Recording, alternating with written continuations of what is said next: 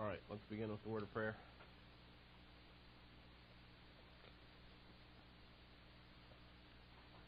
Father, we thank you for the truth of this song. It's a constant reminder to us of uh, your future reign through Jesus Christ on this earth, the millennial kingdom, and the eternal state to follow. And um, we thank you that He has the authority to rule over all things. Every knee will bow to Him. Every tongue will confess that He is Lord your glory. Lord, help us to see uh, the larger picture of history and of dispensations uh, that that help us to understand part of your program and how you uh, express that to your people and uh, how you're teaching them to rely on you and ultimately to look to a Messiah who would be the, the deliverer for Israel and for us. We pray in Jesus' name. Amen. Well, we've taken the last um, month to study poetry and wisdom literature. Um, today we're going to go back to the historical part of the Old Testament and pick up where we left off. We left off with David, King David, um, just about to die there at the end of first or the end of Second Samuel, and uh, his son Solomon is taking his place to shepherd God's people. And so we want to see today how is he going to do as a leader, and then how about the following kings after Solomon? And then what does all this have to do with uh, the King of Kings and Lord of Lords, Jesus Christ, who would come after them? And so these are some of the questions that we'll explore.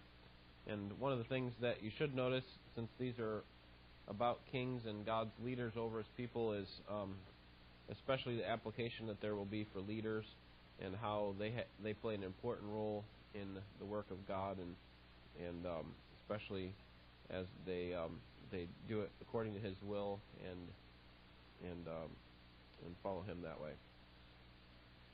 All right, so First and Second Kings were originally written as one book. So again, the, any of the um, books in the Old Testament that have First and Second before them, um, those were actually all part of one book. And uh, so when I preach through those sections, I, I try to preach through both of them at the same time because originally they were one story, one um, one unit, um, in the New Testament, it's different. Um, but the Old Testament, the way that it worked is actually just the book of Kings. And so that was written in Hebrew, and then that would fit on one scroll. But then as they translated it into Greek, um, Greek has vowels, Hebrews doesn't, or Hebrew, the, the language of Hebrew, uh, doesn't. And so, uh, so the the Greek text was twice as long, and so that required two scrolls, and so that's why it's broken up into First and Second Samuel, First and Second Kings, First, First and Second Chronicles, and so we're going to study both of them today, and just call this Kings. Uh, remember, kind of our hooks in history um, to help us remember kind of the bigger picture of where everything is. The first hook is Abraham, 2000 BC, then 1500. You have Moses, then 1000 BC is David, then 500 BC is Nehemiah, and then zero obviously is Christ. So if you can think of those five hooks, then you pretty much can um, you can spot where the rest of these people are in relationship. You can you can almost put a date on the rest of these kings and, and characters in the Old Testament if you can remember those five those five dates. So the events of this book take place um, obviously after David, uh, Solomon is crowned in around 970, and then um, the exiles going on uh, there between uh, uh, well, sometime in 560. So the end of the book kind of kind of shows us they're in the exile at that part. So we'll get to that in just a second. Nehemiah is going to come along here after Kings, and he's going to call them to rebuild get back to Jerusalem and rebuild the temple. Um, so again, we're still in the the law, the dispensation of law, which means they're still under the law of Moses. They're waiting for um, a coming Messiah, but they don't know much about him. They just know that he's going to crush the head of the serpent. They know that he's going to come from the line of Abraham. They know that he's going to be a king from the line of David, and that he's going to have an eternal throne. We saw that in 2 Samuel chapter 7. And so uh, let's uh, pick up here with uh, with the theme of the book of Kings. The king, the covenant representative, sometimes obeys the word of God and the people are blessed, but sometimes rebels against the word of God and brings calamity upon the people. Finally, God's patience runs out and his people suffer the covenant consequences for their sins. Yet through it all, God is still faithful to the promises he made to David. So, as we mentioned in studying the books of Samuel, the focus of the Old Testament is now turned to the line of David. Um, the, the focus is kind of narrowing in. So, if you think about it in, in Genesis, the focus was on humanity as a whole. Then you get to Abraham, and it's, now it's focused on Abraham's family, the nation of Israel is what we'll call it later. And then now we're focusing even more in not just on Israel as a whole, Jews in general, but but now more specifically on David's line, and that's going to point us even closer to this Messiah who will come and deliver them. And uh, David is uh, a, great representative for uh, his descendants. He's someone to be emulated, as we'll see in in some of these texts. They're they're constantly pointing back to how they compare to David and his reign. There's a really short handout for you there on the back, or a short outline for you on the back of the handout, um, just to help you as you're reading through the text yourself to understand kind of the, the rise and fall of the um, of the story. Let's turn to some specific texts beginning in 1 Kings chapter 2 and see where these themes come from. Here the the great King David is on his deathbed and and he speaks these last words to his son Solomon. Will someone read chapter 2, verses 1 through 4?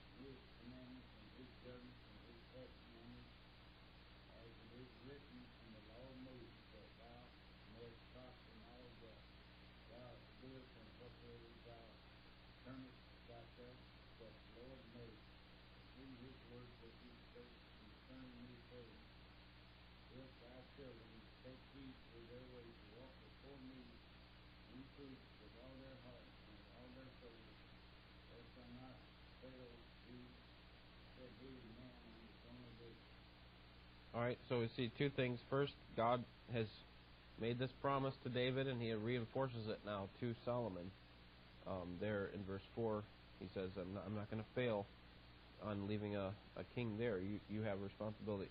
But then the second thing is that they have a responsibility to obey, right? That they are charged in verse 3 to walk in God's ways and keep his decrees and commands, his laws, requirements. So whatever God has written down for them, they need to to obey. So from here on, the focus will be on the kings and how well they do this.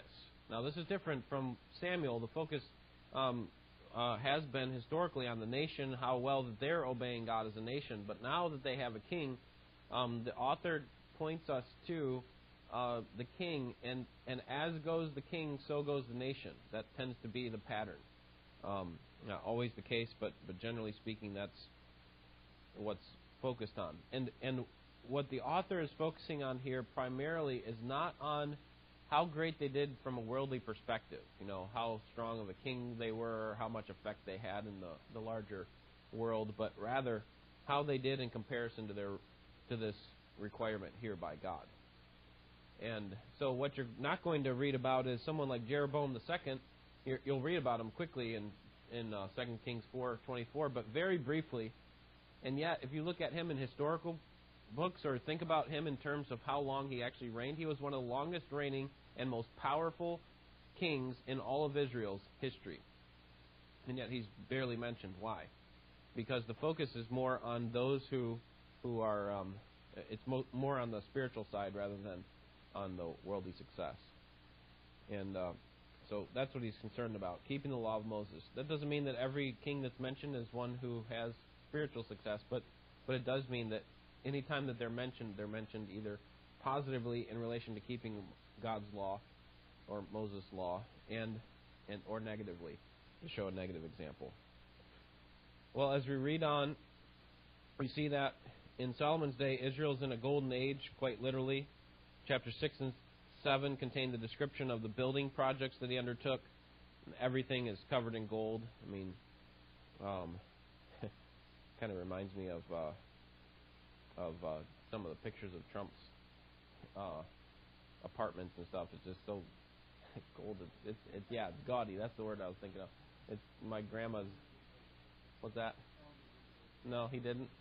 Um, but my grandma had that gold taste when she had these gold curtains, and um, she loved to try to flaunt some of her her money like that. But um, anyway, uh, I, I never appealed to me. Um, but now we've come to a point where, for Israel, this is really the new climax of their history. I mean, we've said that before in Joshua and Second Samuel, where where God is coming to reign among them. They're living in the land in Joshua and Second Samuel. God's actually leading them through this great King David. But now we have a new peak, and this will be the the highest peak in Israel's history, because after this, frankly, it goes downhill with the exile and so on, until Jesus comes. And um, so turn to chapter eight. I'll show you what I mean here.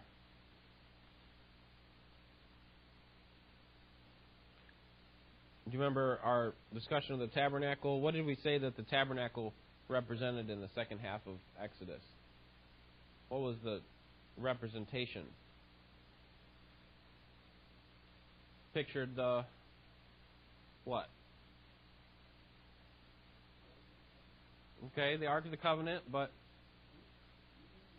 right. So what did it represent for the people? The fact that they had the tabernacle Exactly. It's God's presence, right? That God is with them. He's right there in the center of their camp, and then obviously they'd pick up all that and and and um, and move it to the next place. But but here now we have something that's permanent, right? The tabernacle was temporary; it had to be moved around with them. But the temple is permanent. And here, this temple is in Jerusalem, finally built, and this is what happens when it's completed in chapter eight, verse ten. It happened that when the priest came from the holy place, the cloud filled the house of the Lord, so that the priests could not stand to minister because of the cloud, for the glory of the Lord filled the house of the Lord. This is the same thing that we read about happening at the end of Exodus. Exodus 40, when the, tabernacle, when the tabernacle was finally built, all this great detail went into all the, the, the fabric and the, the poles and the, um, the structure and the, the furniture and we, we just go through chapter after chapter of all this detail, and then finally it's all set up. The sacrifices are made, and here comes God. God fills the place, and all the priests have to step back because God is is there. And so now we have God entering this temple, and that's why I say this is the new climax. And listen to Solomon's benediction here in verses 55 to 61.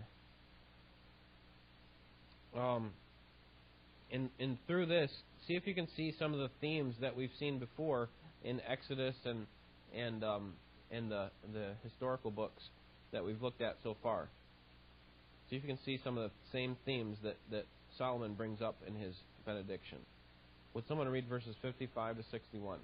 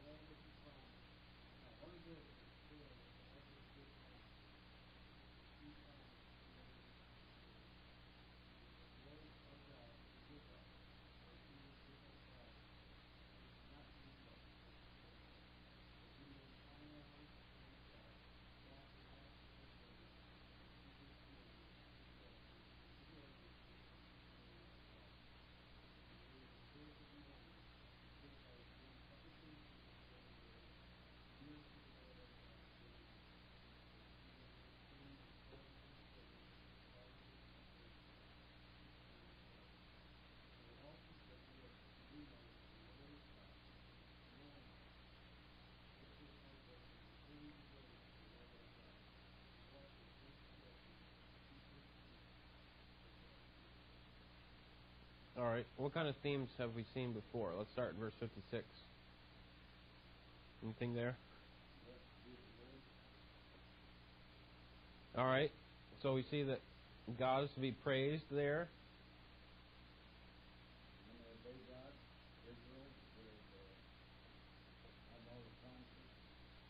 All right. What verse is that? Okay. Yeah. So God has these promises. In the previous line, you have this idea of rest, right? You have the idea of Israel being, notice, His people, that that they are God's people. Again, the promises, as Bill just mentioned. And then, um, how about the fact that God's word never fails at the end of verse 56? That He's going to follow through on His promise. Then we have Moses mentioned in, in verse 56 to show this is not something brand new. Of course, we see that God is with us, verse 57, that He's not going to leave us or forsake us, and and that's uh, talking about Israel there. But we have this this promise repeated for us in Hebrews 13:5. Um, then you have the law emphasized, right? Um, verse 58 that He may incline our hearts to Himself and walk in all of His ways. So we have a responsibility to obey these commandments that He's actually given to us. And then the reason for that, verse 60, is so that all the peoples of the earth may know that the Lord is God and there is no one else. So all these tie back to what happened in the Exodus. Why was God performing this this great event during the time that Israel was captive to Egypt? And it was so that he could give his people rest. They were his people, and he would promise to them that his word would never fail, so that um, Moses would lead them, that God would be with them, that they could obey the law in the land, and so that all the world would know that God is like no one else. And so Solomon repeats these kinds of themes in the same kind of setting, and and saying, "Listen, we're we're in the land. Um, we're no longer in uh, in Egypt, and God is providing for us. So we have responsibility now to obey Him."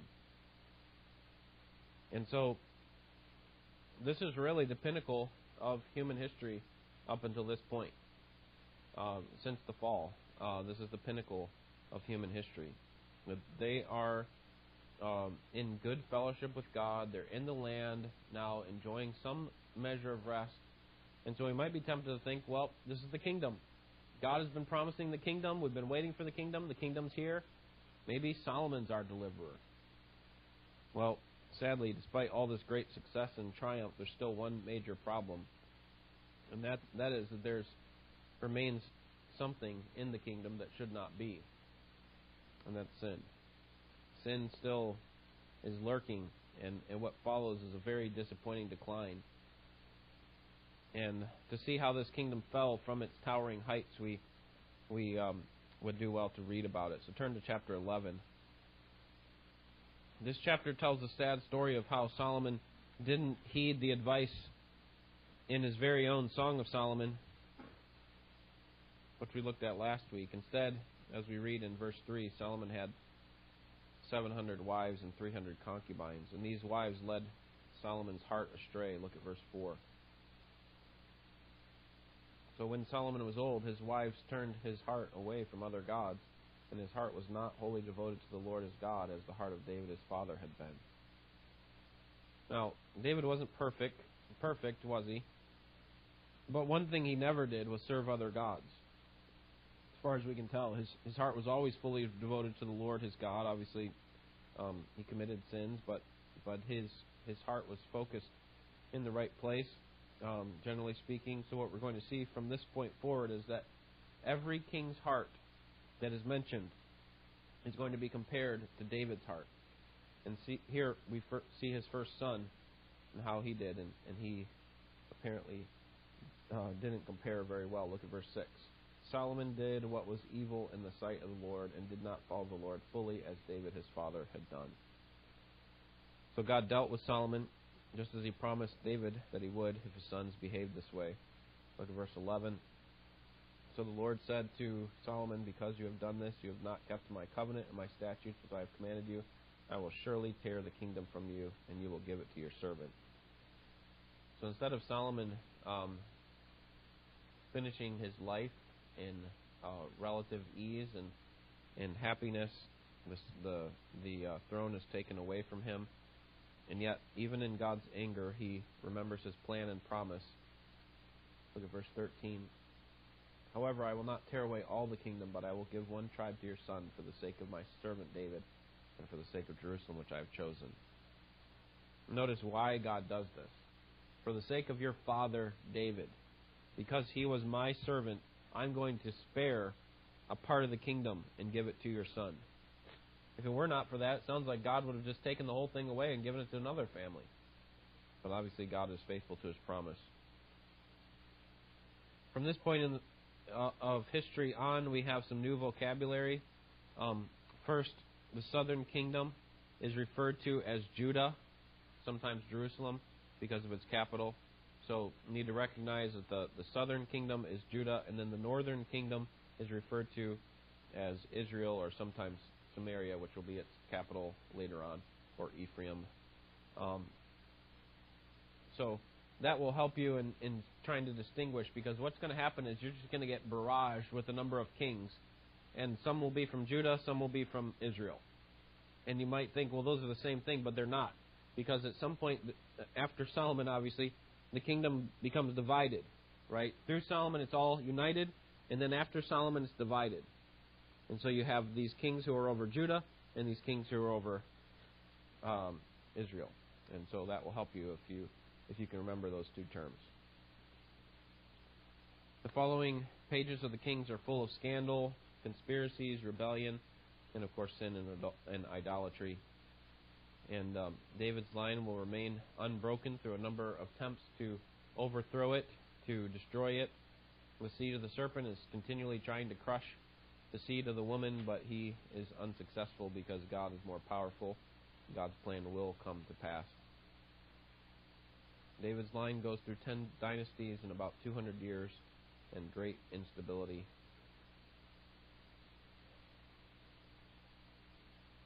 Let's look at a few texts that describe the downfall both of these kingdoms, uh, with both of these kingdoms. Start with the northern kingdom, chapter 14. chapter 14, verse 14.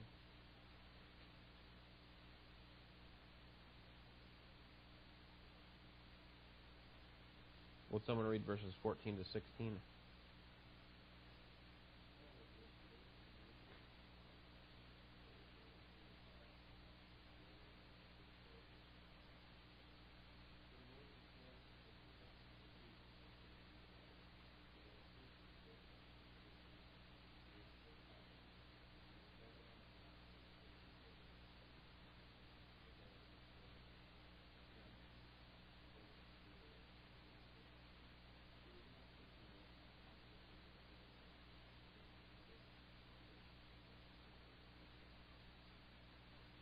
Right, so the northern kingdom, Israel, is effectively destroyed at this point, um, or at least promised to be. Um, they're going to become extinct because of their failure to obey God, and um, Assyria is going to come in 722 BC to take over. Um, now, the fulfillment of this promise doesn't come it's right away. It, it comes 200 years later. But the point is, is that God does not forget the sins of Jeroboam. Jeroboam, and his wickedness was so great that all the subsequent kings of Israel will be compared to him to evaluate just how wicked they are. When a new king comes to power in these books, their reign will be first summarized like this. Look at chapter 15, verse 11. Chapter 15, verse 11. Asa did what was right in the sight of the Lord, like David his father. Or could be introduced like this, verse 26. He did evil in the sight of the Lord speaking of Nadab here, um, and walked in the way of his father in his sin, which which he made Israel sin. So they'll be described as either doing right in the sight of the Lord or doing evil in the eyes of God. Some of Judah's kings were good, and some uh, of Judah's kings were evil. So Judah, south or north? South. Okay, so some of Judah's kingdoms kings were good, some were evil. All of Israel's kings were evil. Every single one of them. And so there's no no goodness there. They all followed in the steps of Jeroboam. And in verse 26 it says that Nadab actually led his people to sin. He caused them to sin. Pretty powerful, um, pretty pow- powerful language there. Um, so let's talk about two prophets in the Kings, Elijah and Elisha. You can read about them in 1 Kings 17 to 2 Kings 13, and that's a large section where they are, where they are um, um, major characters of influence. But why are they so important? Because they're not kings. But they do play important roles to kings because the prophets were to speak the word of God to the kings and to the people. They were, in a sense, God's mouthpiece to the kings. They are to remind the kings that you, king, are not an autonomous um, creature or authority or sovereign. You can't just do whatever you want. You have a responsibility. You know, sometimes as kids we think, well, you know, one day I'm going to be the king or I'm going to be the president. Then I can do whatever I want. And frankly, that's not the case. No matter uh, which, which position you have in any country, in any part of the world, you are always under authority. And the, the prophets were there to remind these kings that that certainly was the case. In fact, when God predicted that there would be a king in Israel, here's what he promised, or here's what he commanded that they would do. Deuteronomy 17, verses 18 through 20. I'll read it for you. Deuteronomy 17, 18 to 20. Now it shall come about, when he sits on the throne of his kingdom, he shall write for himself a copy of the law on a scroll and it shall be with him, and he shall read it all the days of his life, that he may learn to fear the Lord his God, by carefully observing all the words of his laws, uh, of this law and these statutes, so that his heart may not be lifted up above his countrymen, and that he may not turn aside from the commandment to the right or the left, so that he and his sons may continue long in his kingdom in the midst of Israel. So the king's first task is not to appoint a chief of staff or to install a new secretary of state. His first task is to copy the scriptures, uh, presumably the Mosaic Law.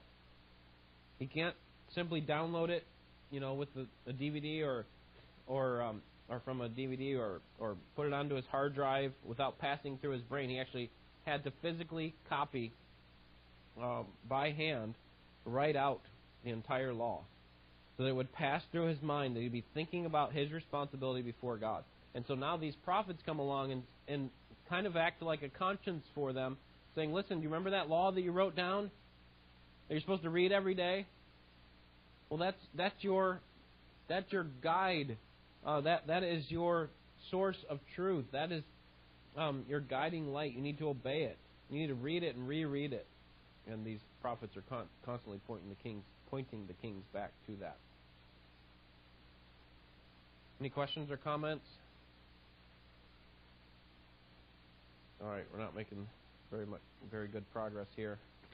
trying to get to the video, but um,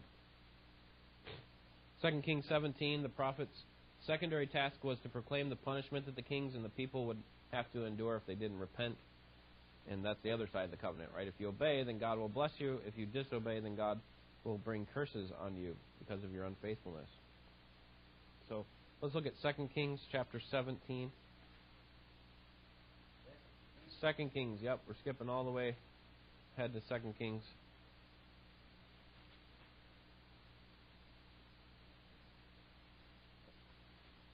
Chapter 17, verse 6. In the ninth year of Hoshea, the king of Assyria captured the king of Assyria captured Samaria and carried Israel away into exile to Assyria and settled them in Halah and Habor and the river of Gozan in the cities of the Medes. Now this came about because the sons of Israel had sinned against the Lord their God, who had brought them up from the land of Egypt, from under the hand of Pharaoh, king of Egypt, and they had feared other gods, and walked in the customs of the nations whom the Lord had driven out before the sons of Israel, and in the customs of the kings of Israel which they had introduced. And then skip down to verse 15. They rejected his statutes and his covenant which he made with their fathers, and his warnings with which he warned them, and they followed vanity and became vain, and went after the nations which surrounded them, and concerning which the Lord had commanded them not to do like them. And then verse 18 So the Lord was very angry with Israel, and removed them from his sight. So, here, 200 years later, after he had promised to Jeroboam that this, this Israel, I'm done with you. He finally comes in, follows through on his promise, and Assyria is not a surprise to God. Uh, Assyria, is, Assyria is not an anomaly that, oh, somehow they snuck in and um, got control over Israel and took many of their people captive and killed others. No, this was God's plan. This was God who was behind it. God was judging Israel because of their sin. And God makes no promises that Israel, remember, this is we're talking about the northern tribe. I'm not talking about the whole nation of Israel. I'm talking about the northern tribe. They have no promises to ever return. Look at verse 24. The king of Assyria brought men from Babylon and from Cutha and from Ava and from Hamath, Sepharvaim, and settled them in the cities of Samaria in the place of the sons of Israel. So they possessed Samaria and lived in its cities. So here, Israel's living in pagan nations, and it's like a reversal of what we saw in Joshua. that, that God is taking his covenant very seriously. Listen, I expect you to follow through on your end of the, the covenant, Deuteronomy 27 and 28. Well, the story of the southern kingdom is only a bit different, and the reason it's only a bit different is because God has specific promises to David. See, David was from Judah, God's throne would be in Jerusalem, so there's a special place that Judah has in God's um, in God's plan, and so while God could could uh, allow Israel to be uh, taken away from the land, finally, Judah could not finally be taken away from the land. They'd have to return at some point because God had promised that that would be so. Um, skip uh, 1 Kings 15 there uh, about Abijam, and then uh, let's uh, let's look over at chapter 18, 2 Kings 18. So we're we're right over there. 2 Kings 18. The day of reckoning has arrived when Assyria comes to attack Jerusalem. Remember, Assyria had already attacked the northern kingdom in 722 and took them into exile. And once they were done with Israel, now they had their sights on the southern kingdom of Judah, but it wasn't till several hundred years later that this would happen. And here, 2 Kings 18, verse 3, he did right, uh, speaking of Hezekiah, he did right in the sight of the Lord according to all that his father had done he removed the high places and broke down the sacred pillars and cut down the Asherah. He broke in pieces the bronze serpent that Moses had made, for until the days of the sons of Israel they burned incense to it, and it was called Nehushtan. He trusted in the Lord, the God of Israel, so that after him there was none like him among all the kings of Judah, nor among those who were before him. So here we have Hezekiah, a godly king, who actually um, creates a kind of stay between uh, God's promise to take Judah off into exile and and um, and um, and God actually judging Judah, which He will do, by the way, uh, but it won't happen until 586 BC. So when the Assyrians initially tried to lay siege to Jerusalem, Hezekiah knew exactly what to do, and instead of the other kings kind of just turning to their gods, Hezekiah turns to the true God in chapter 19, and he prays for help, and God God gives them grace there. But even with Hezekiah, um, it's not a happy ending because his son um, takes the throne, and we expect, you know, if you have a godly king, then his son's also going to be godly, but that's not the case. And this is uh, kind of a reminder to us that there's no guarantees that even the most godly of people can have um, ungodly children, uh, sadly. And um, so um, this happens with Manasseh, who follows, and he's one of the wickedest kings in Judah's history. Um, let's turn to chapter 23. I'm going to wrap it up here because I need to get to the video. Chapter 23, verse 25. Before him there was no king like him who turned to the Lord with all his heart and with all his soul and with all his might. Um, according to all the law of Moses, nor did any like him arise after him. However, the Lord did not turn from the fierceness of his great wrath with which his anger burned against Judah, because all the provocations, provocations with which Manasseh had provoked him. So here we have Manasseh um, um, igniting God's anger. And then you have Josiah following. And Josiah actually did what was right. He, he relied on the Lord. He got rid of the high places. And yet God said, Listen, because of my anger, I'm not going to remove my judgment from uh, Judah, my, my anger towards Manasseh and his generation. And so in the following three chapters, we have a wave of attacks by the Babylonians, and, uh, and they're going to be they're going to give the final blow to the southern kingdom of Judah, and they also are going to be taken into captivity. And um, but unlike Israel, they do have a promise that they that w- will return.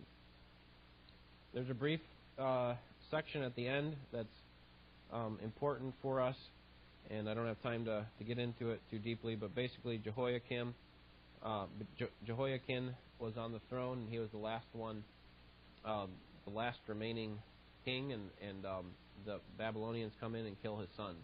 And so basically, Jehoiakim, he's it's all up to him. And um, if if he dies, then the the kingdom of David dies, and there is no there is no um, there's no heir to the throne. But there is one at the end of chapter 25, the end of Second Kings. You have verses 27 through 30. You have this uh, record of Jehoiakim's. I've, I've been saying kin, but it should be Jehoiakim. His son Jehoiakim is still is still alive, and so he's going to be the one who carries on the, the throne of David. So God fulfills His promise even despite it kind of hanging by a thread here at the end of Second Kings. They're off in exile, and we only have one person that's left, basically, that can fulfill, um, that can continue the line of David, and um, that happens a couple on a couple of occasions throughout Israel's history or Judah's history, and yet God carries on the legacy, the the family of David, and eventually brings through it the Messiah. All right. Let's look at the video.